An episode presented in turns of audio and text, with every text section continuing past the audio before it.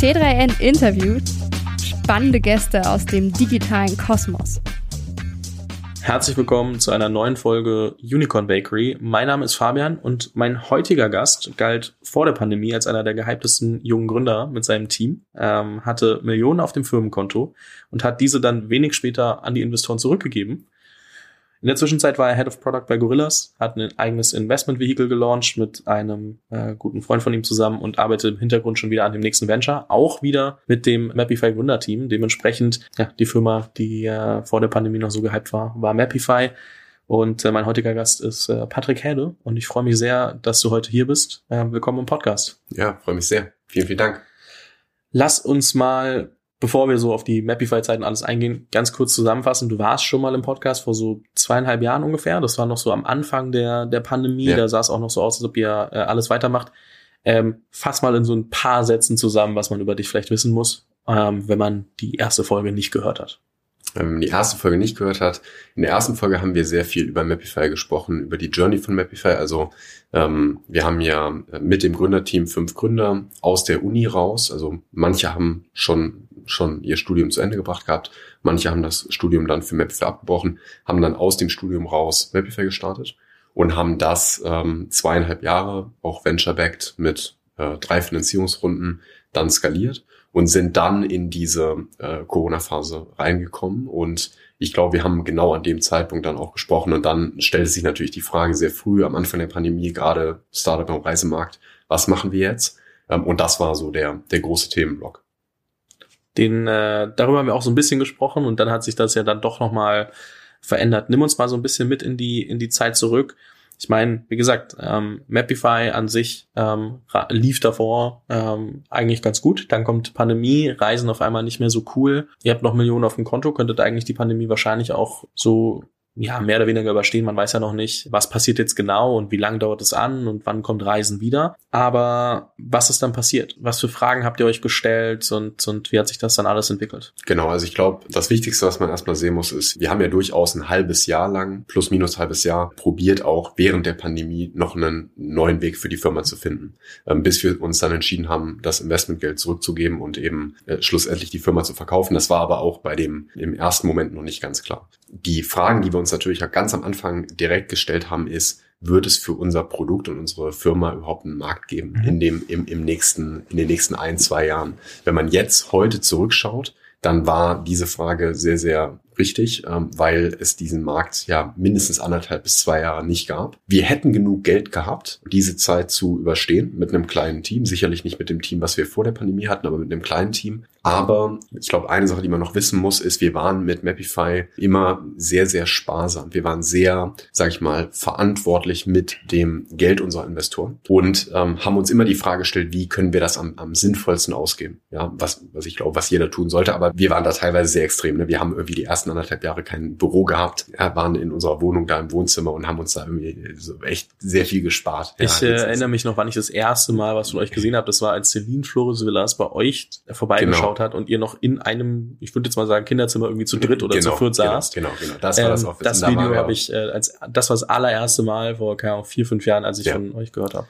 Genau, und das war, und das war, also daran kann man so unseren Ansatz, wir waren sehr, sehr sparsam so. Und was wir uns dann natürlich gedacht haben, ist, wir haben dann gesehen, okay, dieser Ausblick wird wahrscheinlich so sein, dass es diesen Markt, wo wir eigentlich operieren wollen, das Unternehmen, für die nächsten anderthalb Jahre, zwei Jahre nicht geben wird. Ja, oder jedenfalls wird es kein großer Wachstumsmarkt sein, wo man jetzt hier ein riesen Startup bauen kann. Und dann haben wir uns natürlich ganz klar gefragt, wollen wir in diesem Umfeld irgendwie dieses Geld ausgeben, ne? also jeden Monat irgendwas Neues probieren? Oder sagen wir, wir haben dieses Geld geraced für einen ganz klaren Case. Ne? Wir, haben ja, wir haben ja unser Unternehmen den Investoren gepitcht. Wir wissen aber, dass wir das Unternehmen jetzt so nicht bauen können, weil es einfach nicht möglich ist.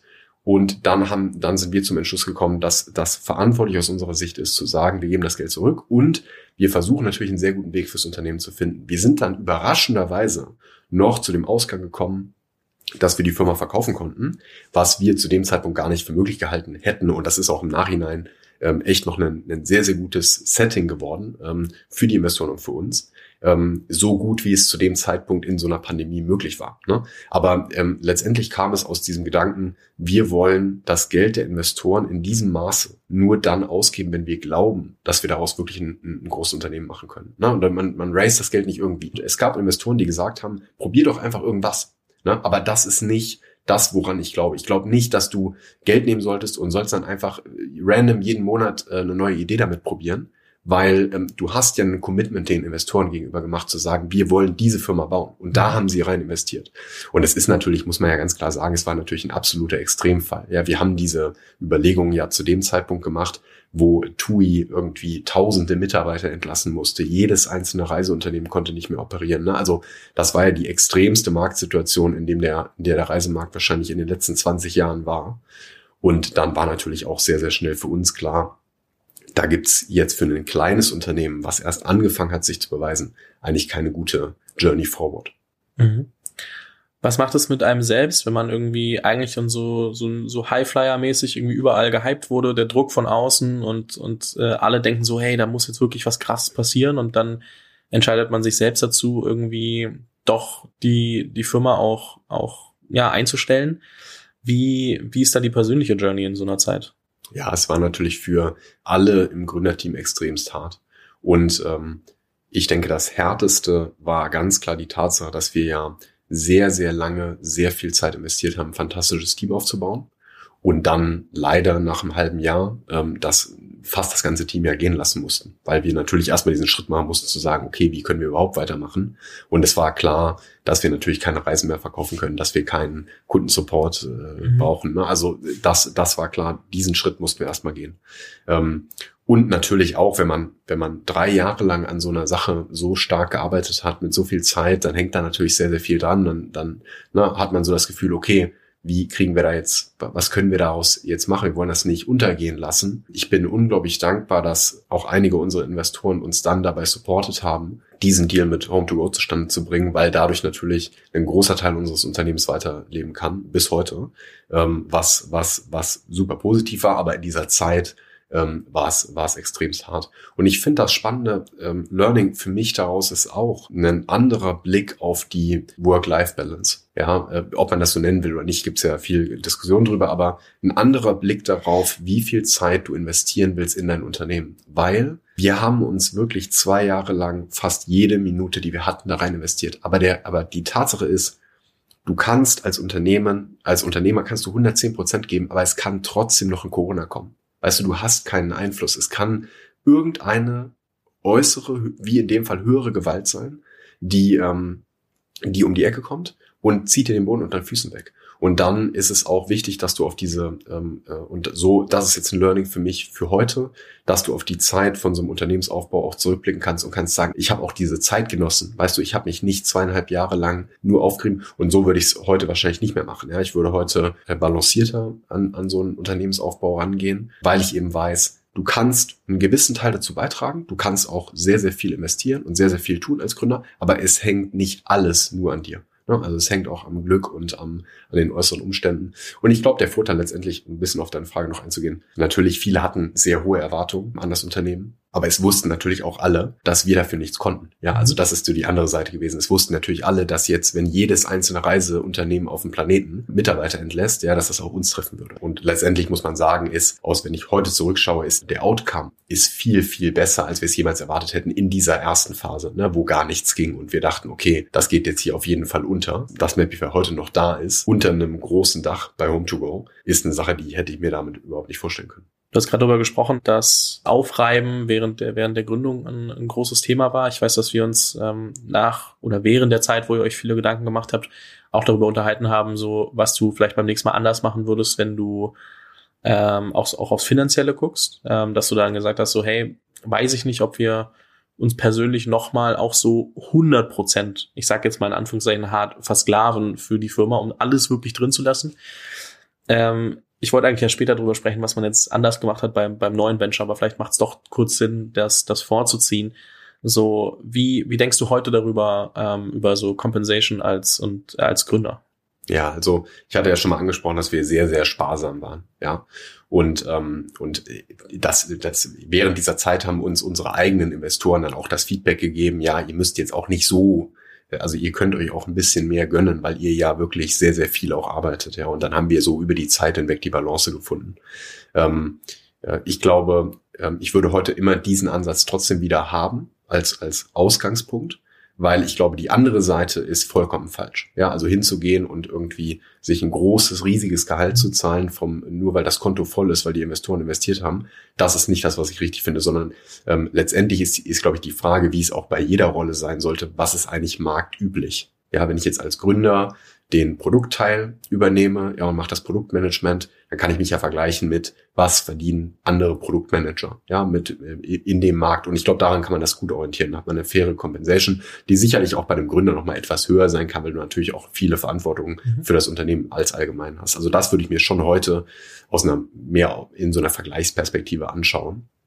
Ähm, trotzdem muss ich sagen, dieser Ansatz, den wir hatten, ähm, ähm auf das Geld zu schauen, ist eine Sache, die ich heute ähm, äh, immer wieder so machen würde und jetzt ja sogar in dem Fall äh, anders mache, dass ich sage, gibt es eine Möglichkeit, wo wir das Unternehmen sogar ohne initiales Investment aufbauen können. Weil ich glaube, dass, und das ist ja letztendlich, muss man ganz klar sagen, das ist ein Fehler, den wir beim, beim, beim Mapify ja ganz klar gemacht haben, ist, wir hatten das Konto randvoll. Ja, also wir haben, äh, damals waren das ja noch große Summen. Ja, wir haben eine Runde gemacht, Angel-Runde 250.000 Euro und dann eine Million äh, Euro Runde drangehangen. Und dann hast du plötzlich das Gefühl, okay, das Konto ist jetzt voll. Und dann verlierst du, wenn du nicht, wenn du nicht diese Erfahrung gemacht hast, verlierst du den Fokus auf, wir bauen hier ein Unternehmen. Ja, und ein Unternehmen muss Geld verdienen. Und das ist eine Sache, die ich ja heute auch bei ganz, ganz vielen anderen Unternehmen sehe. Ja, es gibt ja viele, also es gibt ja viele Eisläden, die machen mehr Umsatz als ein Startup. Ja, also als das, als das durchschnittliche Startup. So, und, und woran liegt das? Aus meiner Sicht liegt das ganz, ganz stark daran, dass wenn das Konto voll ist, dann ist der Druck nicht so stark. Ja, dann kannst du dich immer, du kannst ja nicht immer gegen das Geldverdienen entscheiden, äh, weil, es ja kein Problem ist. Und das, was wir heute machen, ist mit unserem neuen Unternehmen zum Beispiel, wir haben ohne Investment gestartet, beziehungsweise wir haben gestartet mit einem Investment von uns Gründern, ja, was, wo wir selber Geld reingelegt haben, aber es ist natürlich ein ganz anderes Verhältnis, was wir auch, ähm, also wo wir wirklich unser eigenes Geld investiert haben und haben jetzt aber schon ein profitables Unternehmen und wissen, wir arbeiten jeden Monat äh, mit und für unsere Kunden und wir verdienen damit unser Geld. Und dadurch äh, bist du natürlich noch äh, noch mal äh, sparsamer, weil du eben weißt, es ist auch wirklich die harte Arbeit, die in dieses ähm, äh, die die da reinfließt, die diesen Umsatz generiert. Aber es bringt einen auch dazu, immer automatisch auf die Validierung zu schauen, machen wir eigentlich gerade das Richtige. Und das ist eine Sache, die wir bei Mapify am Anfang nicht hatten, weil wir eben ähm, sehr, sehr viel auf, diesem, auf dieser Community-Seite gebaut haben, aber wir hatten nicht so stark den Fokus auf die Monetarisierung und den hätte ich im Nachhinein gerne früher gehabt. Ja, und das ist so, eine, so ein Learning, was ich, was ich rausgezogen habe. Und ähm, natürlich wird es immer Modelle geben, wo man sagt, die Monetarisierung spielt beim Startup nicht, von, nicht im allerersten Schritt die größte Rolle. Das stimmt auch. Ähm, aber man, man muss dann die Disziplin als Gründerteam haben, obwohl das Konto voll ist, darauf zu achten, dass man diese Validierung macht. Ne, dass man trotzdem versucht, die Kunden zum Bezahlen zu bringen oder zum Nutzen zu bringen. Ähm, die Leute stimmen ja nur mit entweder Geld oder ihrer Zeit ab. Ja, also es gibt nur diese beiden Kenngrößen und wenn die äh, keine von diesen Dingen für das Produkt aufbringen, dann ist das Produkt, hat das Produkt kein Market, kein Product Market Fit. Und ähm, ich glaube, dass das sehr, sehr wichtig ist, von sehr früh entweder diese Disziplin zu entwickeln, zu sagen, ich habe zwar ein volles Konto, aber ich gebe das Geld erst dann aus, wenn ich wirklich weiß, funktioniert mein Produkt. Oder eben wirklich von, von Tag eins ähm, die Validierung so weit hinzubekommen, dass die Kunden schon bezahlen. Ne? Und da kann man natürlich, wenn man bootstrappt, da weiß man auf jeden Fall, wir produzieren hier was, ähm, wir, wir, wir bringen ein Produkt raus, was Wert hat und für das unsere Kunden zahlen. Mhm. Also ein Punkt, ich glaube, man muss auch immer äh, Geld verdienen und Umsatz voneinander trennen. Jetzt mal bei vielen Modellen, äh, ja. die, machen zwar viel Umsatz, ähm, aber genau. ob die jemals Geld verdienen, ist dann immer genau, noch eine andere Frage. Ja, richtig. Ähm, das, äh, da gibt's ja auch Zweifel äh, an, an, an, äh, an einer Firma, an der du auch, äh, bei der du auch warst. Äh, den lassen wir mal weg, weil ich weiß, dass du 100% Verträge unterschrieben hast, dass du dazu nichts sagen darfst. Deswegen, ähm, da bringe ich dich auch nicht in irgendeine Situation. Ähm, aber ja, es gibt ja ganz viele, ganz viele, die das dann trotzdem nicht hinkriegen. Beim Thema Bootstrap, man muss natürlich auch sagen, es gibt Modelle, die kannst du nicht bootstrappen, einfach weil es halt auch deutlich mehr Research-Aufwand ist, deutlich mehr ähm, so Themen braucht, die halt einfach Zeit brauchen. Und da meine ich jetzt nicht irgendwie nur die Softwareentwicklung. Klar, wenn du ein brutal komplexes Produkt bauen willst, dann kann das schon auch, auch eine Weile länger dauern. Aber viel schlimmer ist, wenn du irgendwie, keine Ahnung, ähm, Climate Tech und du baust wirklich irgendwie was, was äh, ja einfach über viele Iterationen, was, was wissenschaftlich bewiesen werden muss und so. Da kannst du nicht von heute auf morgen bootstrappen. Das muss genau. man auch sagen. Es gibt Modelle, da trifft es einfach nicht zu.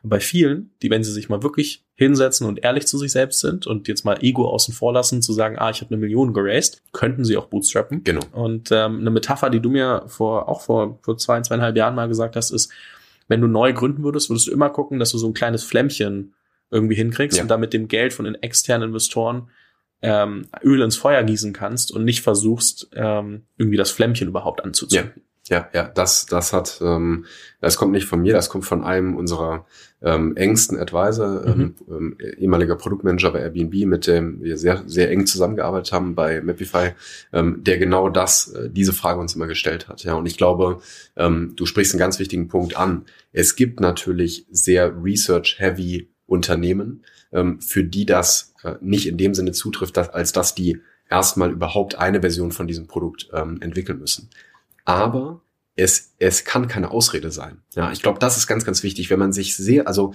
ähm, ich finde ein hervorragendes Beispiel ist, ähm, jetzt, wenn man, wenn man sich jetzt mal anschaut, eine Firma wie, äh, jetzt sehr bekanntes Beispiel, mit jeder, mit für jeden auch eingängig ist, eine Firma wie SpaceX. Ja, die haben sich auch hingesetzt und haben angefangen, wirklich neuartige Technologie zu entwickeln, haben aber gleichzeitig überlegt, wie können wir das jetzt benutzen, um für die NASA irgendwie Transportladungen ins All zu schieben, damit wir damit schon mal Geld verdienen. Ja, und wenn man dieses Beispiel jetzt mal nimmt, dann glaube ich, gibt es für fast jedes Unternehmen, da würde ich mir selbst Research-heavy, wird es Möglichkeiten geben zu sagen, wir bauen hier mit Research unser Produkt auf und das hat auch, das braucht auch Vorinvestitionen.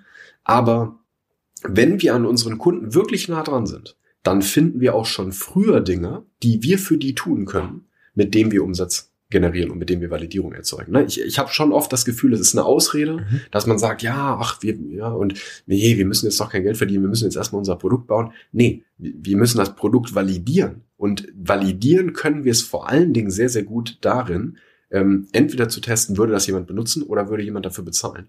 Und das ist ja, da gibt es ja sehr viele Abstufungen. Ja, wenn man, wenn man ein Produkt entwickelt, was ähm, irgendwann mal 100 Euro im Monat kosten soll, dann muss man das ja nicht am Anfang für 100 Euro verkaufen. Aber man kann mal das erste Feature-Set für 10 Euro verkaufen und man hat eine Validierung. Ja, und da kann mir niemand quasi, ne, also da, da würde ich immer sagen, ähm, jemand, der da sagt, ah nee, ich muss erstmal jetzt hier das ganze Feature-Set bauen. Nee, weil dann baust du ein Feature-Set, was du nicht validiert hast, wo du schwer zu Product Market Fit äh, kommen kannst. Und es gibt natürlich ein paar sehr extreme Ausnahmen, wo man sagt, okay, jetzt hier ähm, wahrscheinlich äh, sehr bekanntes Beispiel Lilium oder ähnliches. Ja, natürlich muss man das erstmal entwickeln. Ja, das ist sehr, sehr viel R&D. Aber ich glaube, wenn man sich die große Startup-Szene anschaut, dann gibt es sehr, sehr viele, die sagen, ich muss sehr, sehr viel noch R&D machen, wo man eigentlich sagen würde, nee, du, da, du hast kein Produkt, wo du irgendwie Forschung betreiben musst, sondern du hast eigentlich eine sehr konkrete Produktidee und eigentlich müsstest du die ähm, jetzt einfach viel, viel schneller am Markt äh, äh, evaluieren. Ne? Und so war es bei uns bei Mapify auch. Also ich meine, wir haben eine, eine, eine konkrete Produktidee gehabt, aber wir haben eigentlich vor der Monetarisierung zurückgeschreckt ähm, und, äh, und, und, und haben uns eben nicht schnell genug drauf eingelassen. Also von daher finde ich einen sehr, sehr guten Punkt, den du gebracht hast, die, die Unterscheidung da und sich als Gründer bewusst zu machen, wo bin ich eigentlich ja, auf diesem Spektrum. Jetzt natürlich auch die Frage dann direkt zurückgegeben, weil, weil äh, laut schreien ist immer einfach. Wie macht ihr das denn selber? Also sag mal vielleicht in ein, zwei Sätzen grob, was ihr macht, weil ihr sprecht ja jetzt noch nicht so richtig öffentlich drüber, was es genau ist ähm, und wie ihr dann genau das für euch auch anwendet, dass ihr halt euch ja. nicht denkt, ach, wir bauen erstmal 1000 Features und machen dann, äh, gucken wir, dass wir Umsatz generieren. Genau, genau. Also wir sind noch nicht so 100% live im Unternehmen, aber ähm, wir bauen, ähm, wir sind im Bereich äh, Early Stage Softwareentwicklung. Ja, also Startups, die gerade angefangen haben, die jetzt in die Skalierung reingehen, wie die ihre Technologie bauen. Ähm, da bauen wir ähm, sowohl mit den Startups jetzt ähm, Produkte als auch Produkte für die, ähm, die wir, die, die dann als äh, zum Beispiel als Software as Service genutzt werden können. Also sind in diesem Space. Und ähm, ganz konkret, ja, wie machen wir das? Ähm, wir arbeiten direkt mit den Startups. Ja, also wir gehen direkt mit denen sitzen, mit denen zusammen und schauen uns an, was haben die für Needs. Ja, und also im Sinne von wirklich, wir sind bei denen im Office. Ja, und, und das ist die, das ist die Nähe zum Kunden, die ich denke, die du brauchst, damit du verstehst, was, welche Probleme gibt's da. Ja, das ist natürlich jetzt ein B2B-Case, wo wir eben sehr genau verstehen müssen, was ist bei den Unternehmen an der Tagesordnung, was haben die vor sich und wie können unsere technologischen Solutions da helfen. Ähm, aber äh, das, das, das betrifft äh, viele andere Modelle auch. Ne? Und also die, die bei uns wirklich ganz konkret, wir arbeiten mit unseren Kunden zusammen. Wir sitzen mit denen zusammen und sagen, was sind eure größten technologischen Schwierigkeiten, die ihr heute habt? Und dann schauen wir uns an, ist das, was wir entwickeln, ähm, kann es da hilfreich sein. Ja, und dann, und dann, und dann bringst du das zusammen und dann baust du, wir, wir, wir bauen natürlich jetzt immer mehr und mehr Software, von der wir wissen, dass die für Startups in einer bestimmten Phase sehr relevant sind und bringen das dann so zusammen und so steigern wir dann natürlich auch die, die Zahl unserer Kunden. Ja, und wenn du diesen Ansatz hast, dann hast du natürlich am Anfang eine, eine Situation, wo du sehr individualisiert auf ein Unternehmen eingehst, aber du hast eben auch direkt Umsätze. Ja, du, du baust direkt ein Unternehmen auf. Du weißt, wir generieren Wert für unsere Kunden. Wir, gehen, wir generieren noch keinen Wert für, für 1000 Kunden. Ja, natürlich noch nicht in dieser Skalierung. Mhm. Aber für die Kunden, die wir haben, für die generieren wir Wert. Und wir, wir lernen was dazu, was die brauchen. Und, und so äh, bauen wir das schrittweise auf. Ja. Also was man, glaube ich, bei euch sagen muss, also das eine, was ich spannend finde, ihr habt euch trotz all der Erfahrungen, die ihr habt, äh, auch mit, mit Venture-Backed Startups dagegen entschieden, jetzt gerade Geld zu nehmen. Ihr kombiniert dadurch dann, weil ihr auch Geld verdienen müsst, so ein bisschen Agenturleistung mit, mit Tech-Leistung. Das heißt, ihr baut euer oder entwickelt euer MVP parallel mit den, mit den Kunden, die ihr habt. Die Kunden und alles, was euer MVP, eure Software noch nicht abdecken kann, das löst ihr derzeit noch äh, über Personal und, und wirklich Support. Und ähm, habt damit aber auch ein Modell, wo ihr Geld verdient. Ihr könnt die Software weiterentwickeln. Ihr versteht ganz genau, was, was Sache ist. Und ähm, das ist, glaube ich, schon relativ spannend für jeden, der überlegt, so, okay, wie kann ich diese erste Phase überbrücken, äh, genau. gerade in, in so einem Bereich. Jetzt muss man sagen, eure Software wird am Ende nicht irgendwie 10 Euro im Monat kosten, das ist jetzt kein Canva oder so, wo man sagt, okay, ja. das ist relativ günstig, dadurch äh, bei euch lohnt es sich dann schon auch, ähm, da nah dran zu sein, weil es halt größere Tickets werden, weil ihr ein sehr großes Problem auch versucht zu lösen. Und ähm, da macht dieser Ansatz auf jeden Fall Sinn. Und ich glaube, da kann sich jeder mal überlegen, egal ob man Venture-Backed oder nicht Venture-Backed baut, wie kann ich das so ein bisschen mehr mit in meine Strategie einfließen ja. lassen und ähm, dadurch so ein bisschen näher äh, einmal am Kunden sein, aber auch ein bisschen näher am Geld verdienen. Ja, genau, genau. Und also das ist, du kannst aus meiner Sicht, selbst wenn du, ähm, wenn du Venture-Backed bist, kannst du ja nur dadurch gewinnen. Du, du, du kannst durch diesen Ansatz nur schneller zu den Insights kommen, die du brauchst. Es gibt keine Downside davon. Also es, es gibt ja keine Downside, als Unternehmen Geld zu verdienen. Ja, sondern ähm, es bringt dich dazu, klar die Frage zu stellen, hat das, was wir tun, Wert? Ganz einfach. Und dieser Wert wird in Geld bemessen. Und ähm, natürlich mit ein paar Ausnahmen, wo es in der Nutzung, ja, also beim Snapchat äh, so, aber die Nutzung ist auch oft ein, äh, sage ich mal, ein Ausweg, ja, wo die Leute sagen, das benutzt aber jemand fünf Minuten am Tag, das reicht natürlich nicht aus. Ne? Also Nutzung gilt ja nur dann, wenn es wirklich richtig viel Nutzung mhm. ist. Ähm, und ansonsten ist es, äh, ansonsten ist es Geld. Ja, und, und, und das sehen wir ganz klar und, ähm, und, und so, so bauen wir es jetzt auf und das, das, ich, man würde natürlich wahrscheinlich sagen, das dauert eben ein bisschen länger. Ja, wir hätten jetzt auch hingehen können, hätten sagen können, wir raisen gleich zwei Millionen und heiern irgendwie 20 Leute und dann äh, ne, bauen wir die Software schneller und äh, die Angebote gibt's zuhauf. Aber ähm, die ich glaube nicht, nicht mal unbedingt, dass die Validierung dann schneller gehen würde, weil das Geld bringt auch Distractions. Und ähm, das, da komme ich wieder zu dem Thema Disziplin. Ich glaube, ähm, was auch möglich ist, ist zu sagen, ich raise zwei Millionen und ich lasse aber die zwei Millionen auf meinem Konto liegen, so lange, bis ich Product Market Fit habe. Das muss man nur als Gründer dann auch in der Disziplin wirklich können und auch zu den Investoren gehen können und sagen, ja, ihr habt jetzt investiert, aber wir haben noch kein Product Market Fit. Und deswegen rühre ich das Geld jetzt auch noch nicht an. Ne? Weil das ist so, ne, du hast irgendwie so einen halben Product Market Fit und machst dann schon Fernsehwerbung. Ja, weil du zwei Millionen hast und die müssen jetzt irgendwo hin.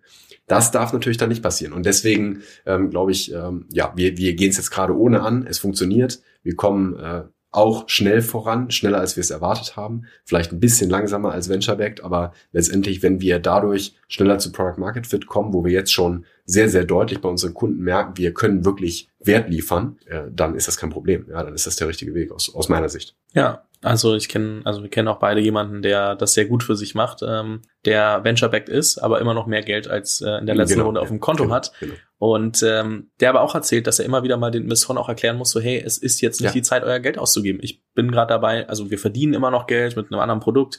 Wir müssen jetzt gerade noch mal ein paar Sachen genau. nachjustieren. Wir müssen noch ein bisschen mehr so in Early Beta und, und, und Early Testings sein und erst dann macht es wirklich Sinn, euer Geld auch da ähm, auszugeben und Öl ins Feuer zu gießen, eben wie wir vorhin schon gesagt haben, und nicht jetzt einfach nur, ah ja, ich habe ja das Geld, ich guck mal und, und beschmeiß alles mit genau. Geld, weil wenn man alles mit Geld beschmeißen könnte, dann würden die Konzerne bessere Produkte bauen genau. als, als die genau. Startups. Auf jeden Fall, dann würden die äh, die besten Produkte bauen, die das meiste Geld haben.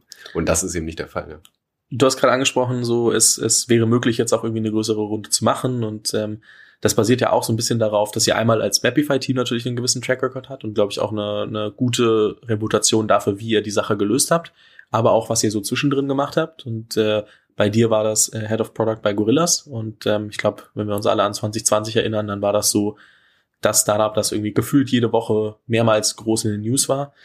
Ähm, was war dir wichtig bei deiner Aufgabe, nachdem du dich mit und, und, und nächsten Stationen, nachdem du ja. Mapify den Rücken gekehrt hast und ihr das für euch so habt lösen können? Ja, ähm, also ähm, zum ersten, zum, zum einen muss man sagen, ich, ich habe äh, Gorillas durch durch einen Zufall entdeckt. Ich ähm, habe äh, bis vor kurzem noch in Berlin gewohnt, ähm, damals in Prenzlauer Berg gewohnt und Prenzlauer Berg war das erste Liefergebiet. Ja, und ähm, ich kann mich noch genau erinnern. Ich habe irgendwann, ich war aber zu dem Zeit an dem Tag gar nicht in Berlin, habe so eine Instagram-Ad gesehen von Gorillas. Ja, und da, da, damals, also das muss man ja heute quasi, kann man sich da, ist ja schon fast wieder eine ganz andere Zeit. Ja, in, da gab es ja das doch überhaupt nicht. Es gab dieses Modell nicht. Ne? Also zehn Minuten ähm, Grocery Delivery. Ja, und ich habe diese Ad gesehen und diese Ad hat mich sofort angesprochen. Ich habe gedacht, okay, das ist ein Modell.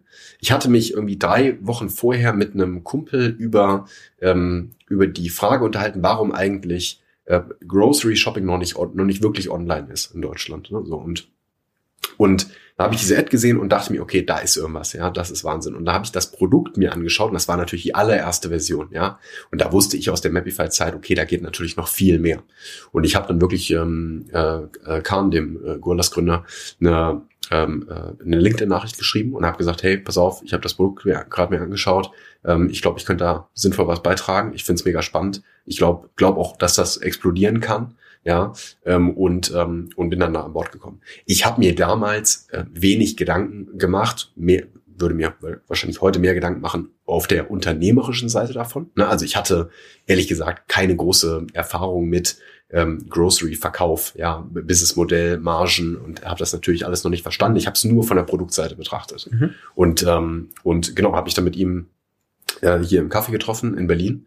Und äh, dann ging das auch sehr typisch. Ähm, wir, wir saßen da 25 Minuten beim Kaffee und dann sind wir direkt in die Factory gegangen und dann und dann ging die also das war wirklich wir haben irgendwie eine halbe Stunde Kaffee getrunken und danach haben wir uns sind wir in die Factory gegangen. Da habe ich einen CTO kennengelernt Ronny von Gorillas. Und ähm, genau und dann haben wir die Gespräche angefangen und dann waren wir ein paar Wochen später an Bord. Ähm, und da bin ich ja mit Magnus, ähm, meinem Mitgründer bei Mapify, der auch bei Gorillas an Bord gekommen ist, sind wir dann dort eingestiegen, war die ersten im Produkt und Engineering ähm, und haben dann angefangen, das ganze Department und, äh, und die Produktorganisation und äh, natürlich das Produkt aufzubauen und äh, haben das anderthalb Jahre gemacht. Ja, und es war eine sehr, sehr, sehr, sehr intensive Journey. Äh, Nochmal so in Zahlen, wo stand Gorillas da? Also so, dass man es einordnen kann, weil das ist super schwer, was genau, da so also, in kurzer Zeit passiert ist, genau, kann also, keiner mehr nachvollziehen. Ja, es ist, es ist Wahnsinn. Also Gorillas hatte zu dem Zeitpunkt, als wir die Gespräche hatten, ähm, hatten die ihre Seed-Runde schon geraced und, und war, und die, ich glaube, die Series A war auch schon geraced, aber war noch nicht announced. Mhm. Ähm, und, und, und das waren ja, also Seed-Runde, die Größe kenne ich nicht ganz genau, aber ich glaube, die, ähm, die, die Series A waren dann ähm, 40 äh, Millionen oder sowas in der Richtung. Und dann ging es ja los, ja. Und dann war ja 500 später Series B mit 80 Millionen und dann irgendwie 265 Millionen Series C und, und dann ist das ja komplett explodiert, ja. Und dann haben die ja eine Milliarde geraced. Also äh, es war äh, Wahnsinn. Also der, der Growth ging ja wirklich, als ich an Bord gekommen bin, da bin ich ja noch ins, ins, ins erste Warehouse gefahren mit dem Fahrrad ja, und habe da noch Lieferungen mitgemacht und da hatten wir äh, fünf Warehouses oder sowas. Ja, und dann, dann ist das ja komplett explodiert und überall skaliert in Europa. Ähm, und und ich bin ich bin nie so sehr auf dieser Business-Seite mhm. gewesen ähm, und und konnte das auch immer schwer einschätzen ehrlich gesagt, weil ich so fokussiert war auf Produkt und irgendwie Design, Organisation und Produktorganisation, Engineering und ich habe Engineers geheiert und alle alle möglichen Aufgaben. Ähm, aber es war natürlich eine wahnsinnige Journey, so ein Produkt mal so explodieren zu sehen. Ne? Also das sind Graphen, die werde ich wahrscheinlich nie mehr so in dem Vergleich, so in dem äh, äh, Vergleich quasi sehen bei anderen Produkten. Ähm, und da konnten wir natürlich mal richtig lernen, was es heißt, ein Produkt für einen Scale zu bauen, den, wo du jede Woche Freitag ähm, wenn es quasi wieder zum zu der Zeitpunkt kam, wo man äh, seinen Wochenendeinkauf äh, bestellt, wo du äh, einfach äh, komplett neue Zahlen siehst, ja, und und irgendwie schauen musst, okay, wie halten wir das Ding eigentlich online, wie bauen wir das, das für Scale? Also viele der Learnings, die ich jetzt heute reinbringe, wenn ich mit Early Stage Companies arbeite, wo ich sage, wie müssen Dinge eigentlich von Anfang an aufgebaut sein, damit die wirklich skalieren können, die kommen aus der Zeit.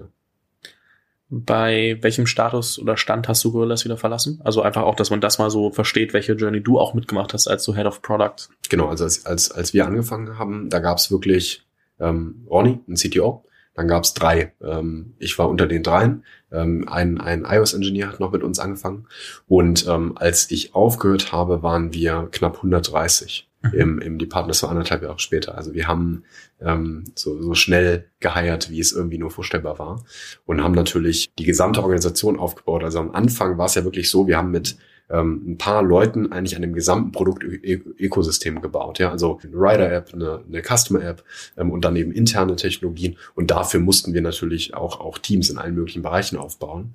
Und das war schon extrem interessant, weil ich ja sehr oft auch ich glaube, so eine der größten Herausforderungen war, ich musste ja ganz, ganz oft ähm, Leute einstellen, die die Dinge verstanden, von denen ich überhaupt gar keinen Plan hatte. Ja, also ich habe auch sehr stark in der Phase gelernt, wie machst du eigentlich einen Recruiting-Prozess, für jemanden, der was so viel besser kann als du, dass du das gar nicht evaluieren kannst. Ne? Also sitze jemand gegenüber und sagt irgendwie, ja, ich habe das schon mal gemacht, hier und da und so.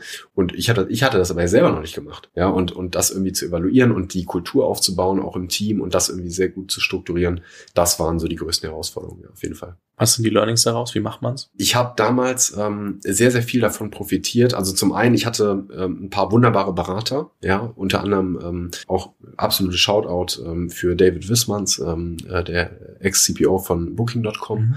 Äh, mit dem habe ich sehr eng zusammengearbeitet. Fantastisch, äh, fantastische Insights, die er mir da liefern konnte und habe sehr regelmäßig mit diesen, sag ich mal, sehr senioren Beratern auf der Produktseite geschaut, was sind eigentlich die Kriterien. Ja, wenn ich jetzt jemanden heiren musste für eine Rolle, ähm, habe aber auch sehr viel davon profitiert, dass wir in anderen Bereichen der Firma sehr erfahrene Leader hatten, die ich dann mal fragen konnte, ja, zu ihren, die ins Interview mit reingekommen sind als Einschätzung. Und dann muss man natürlich sagen, hast du, und das ist ein Tool, was ich heute sehr, sehr viel benutze, Case Studies. Mhm. Ja, also ähm, die, die, ich mache für jeden einzelnen Hiring-Prozess, den ich an irgendeiner Stelle habe, eine sehr detaillierte Case Study, weil du mit einer Case Study, und das mache ich auch immer, also ich wirklich so fragen und dann, und dann sollen die Leute, äh, die, die sollen die Bewerber ihre Antworten auch wirklich runterschreiben. Ne? Also keine Slide-Text, sondern wirklich äh, Google Doc, weil du an dieser Art und Weise, wie jemand was bearbeitet und wirklich Arbeit produziert, daran kannst du am besten erkennen, ja, wie die Person drauf ist, ja, und, und wie die Dinge aufbauen und strukturieren und wie die es kommunizieren. Und das hat mir sehr, sehr viel geholfen zu evaluieren. Wenn ich dann so eine Case Study gelesen habe und in der Case Study selber noch drei, vier Sachen neu gelernt habe, dann wusste ich, okay, das ist jemand, ja, das ist eine Person, die versteht wirklich ihr, ihr Fach komplett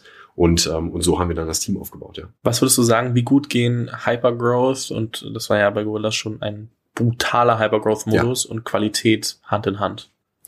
Es kommt extrem auf die Disziplin ähm, von den von den People Managern und von den Leadern an, die in der Company sind. Ganz klar. Also aus meiner Sicht ist egal, wie schnell das Unternehmen wächst, es muss von, von, von oberster Ebene äh, vorgegeben werden an alle People Manager und alle People Leader, dass wir, ähm, dass wir unumstürzbare äh, sozusagen Kriterien im Hiring haben, die wir nicht über Bord werfen. Mhm. Ja, und das sind, das ist für mich, also ich habe von Anfang an zum Beispiel eine Sache etabliert, das war ein Culture Interview, ja, Values Interview, wo wir von Tag eins definiert haben, was sind unsere Team und unsere Collaboration Values. Ja, wir wollen respektvollen Umgang, wir wollen Transparenz, wir wollen Leute, die auch mal zugeben können, dass sie nicht richtig liegen, ja, und sehr, sehr kooperativ sind, ja, in der Lösungssuche. Und wir haben von Anfang an gesagt, ähm, und das haben wir auch mit, dem, mit der Engineering-Organisation zusammen gemacht, das hat fantastisch funktioniert, dass wir von Anfang an gesagt haben, egal wie schnell wir hiren müssen, wir werden niemals dieses Interview skippen. Ja? Und dadurch schaffst du in dem Hiring-Prozess, auch wenn der schnell gehen muss, man kann auch einen Hiring-Prozess in drei Tagen machen, nur man muss in den drei Tagen alle Interviews machen, die stattfinden sollen. Und das ist natürlich eine Sache gewesen, ich habe es auch sehr, sehr oft anders gesehen. Ja, dass eben gesagt wurde, hier sprech mal eine halbe Stunde mit der Person, ja, und dann schauen wir mal. Und das funktioniert natürlich nicht. Und ich denke, diese Disziplin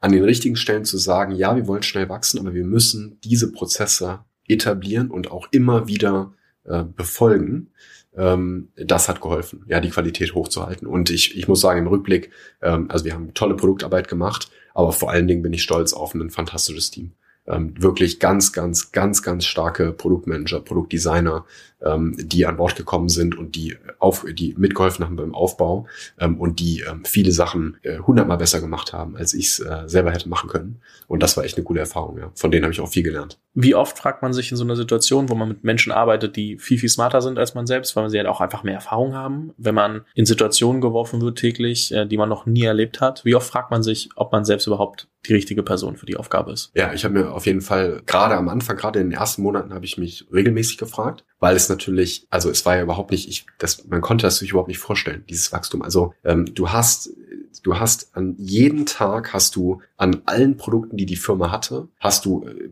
mitgearbeitet. Ja, mhm. also wirklich und ich selber Produktmanagement gemacht. Was ich irgendwann glücklicherweise festgestellt habe, war, dass mit schnellerem Hiring meine ich ich besser in die Rolle reingekommen bin. Also ich würde von mir selber sagen, ähm, ganz klar, das habe ich auch schon früh, selbst schon in der Mapify-Zeit identifiziert. Ich bin nicht der beste Produktmanager. Ich bin nicht die beste Person in der Individual Contribution. Ich habe teilweise Produktmanagement gemacht in den Workstreams, ja, bei Gorillas und dann haben die Engineers mir das Feedback gegeben, hier, jetzt stell mal jemanden ein, ja, damit wir mal jemanden haben, der es wirklich kann, ja. Und es war völlig okay, das wusste ich auch. Aber ich bin dann sehr, sehr schnell in diese Richtung gegangen, habe da sehr viel gepusht, sehr, sehr schnell zu hiren und das Team aufzubauen. Und mit jeder Person, die an Bord kam, konnte ich mehr Value liefern. Weil, weil ich dann wirklich gemerkt habe, okay, mein ganz großer Hebel, den ich hier habe, ist nicht das direkte Produktmanagement, sondern das ist der Kulturaufbau, das People Management, das Hiring, das Organizational Design, das sind Sachen, die ich sehr, sehr gut kann. Und dann konnte ich mich auch schneller da reinfinden. Ne? Aber die ersten Monate waren natürlich Hals über Kopf, ja, und, und keiner wusste, okay, wo ist überhaupt oben und unten. Und, äh, und da war es schon sehr, sehr schwer. Da habe ich auch oft gedacht, okay, eigentlich bräuchte ich hier ganz andere Erfahrungen im Umgang mit den Produkten. Und das kam natürlich dann so schrittweise. Und wann kam irgendwann für dich der Moment zu sagen, das Kapitel ist vorbei? Also ich glaube, der spannende Punkt war, es gibt eine, eine Kernerfahrung, die ich bei Gorillas gemacht habe und, und die war, ähm, dass wir sehr, sehr viele so strategische Technologieentscheidungen treffen mussten, um diese Skalierung zu ermöglichen. Und da kamen Erfahrungen zusammen, die wir bei Mapify gemacht haben, die wir dann bei Gorillas gemacht haben, vor allen Dingen Magnus und ich, Magnus, der ja ähm, als Head of Backend bei Gorillas war.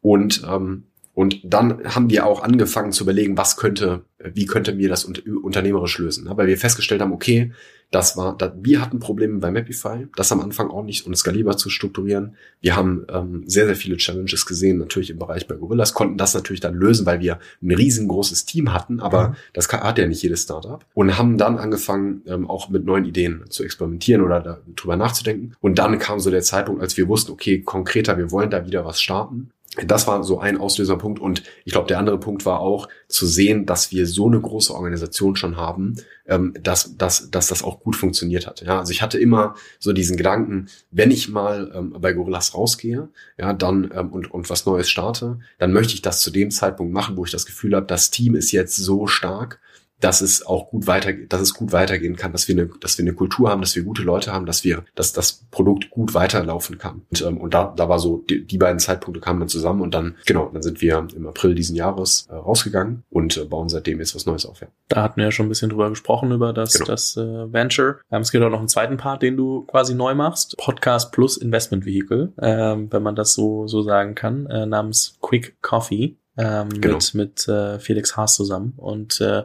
in dem Fall aber nicht der Bits and Pretzels Felix Haas, sondern äh, genau. einer äh, aus dem aus dem Mapify Team.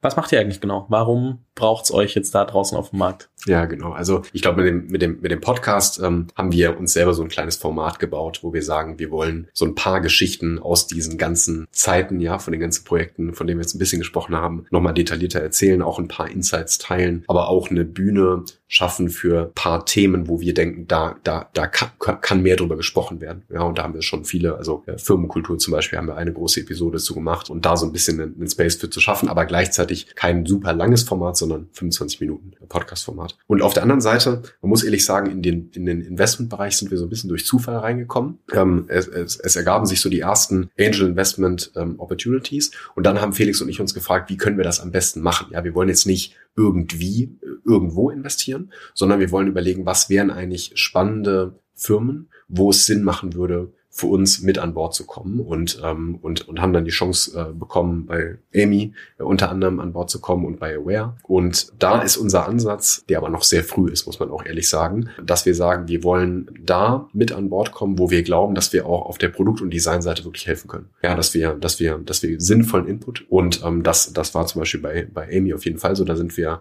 ich sag mal, User Research, äh, User Research Participants von der von, von Tag eins und bei ähm, Aware haben wir uns zum Beispiel das Thema Website angeschaut, ähm, sehr, sehr operativ. Und das ist eine Sache, wir sind nicht der größte Angel-Investor, ja, völlig klar, ähm, in, in, in so einem Fundraise. Aber ich denke, wir können sehr, sehr spannende für Early-Stage-Companies, sehr, sehr spannende Insights auf der Produkt- und Designseite mit reinbringen, wo ich glaube, wo sehr, sehr wenig drüber gesprochen wird. Ja, es gibt sehr, sehr viele institutionelle Investoren oder auch große, sage ich mal, Angels, ähm, die, die auch zusammen mit anderen Angels investieren, die sehr viel mit mit Netzwerk und mit sozusagen Fundraising Support und so dieser langfristigen äh, Strategie der Company und auch der Business-Seite supporten können. Aber ich habe schon bei sehr, sehr vielen Unternehmen gesehen, die auf mich zukommen und sagen, wir brauchen Produkt, wir brauchen Tech, wir brauchen sehr konkreten Produkt-Support und bei Felix natürlich auf der Designseite. Und das verbinden wir jetzt äh, so und haben das dann alles unter die Brand Quick Coffee äh, gepackt.